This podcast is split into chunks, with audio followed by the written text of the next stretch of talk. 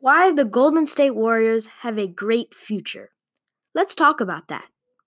The Warriors have a great near future. This future would have been the same with or without the current pandemic. Although the NBA shutdown does help the, the Warriors a little bit, Klay Thompson has more time to get his basketball legs back, and the same with Steph Curry. Because we didn't see the full form Steph Curry when he got back.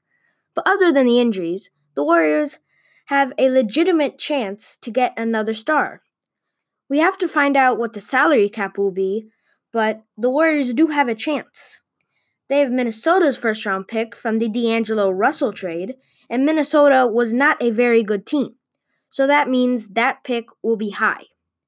And the Warriors also have their own first round pick, and they were the worst team in the league, so they could end up with the number one overall pick. They also have Andrew Wiggins and Jordan Poole. Poole is a very good player for a rookie, and he could be a star. Moving over to Wiggins, he still has potential to be a star. If you package in all those assets into one trade, you could get a star. I'll name some players the Warriors could look to trade for Blake Griffin, Kevin Love, Nikola Vucevic, and I know this might sound a little crazy, but I think the Warriors should look into a Joel Embiid trade. It's highly unlikely, but it could happen. But what do you think?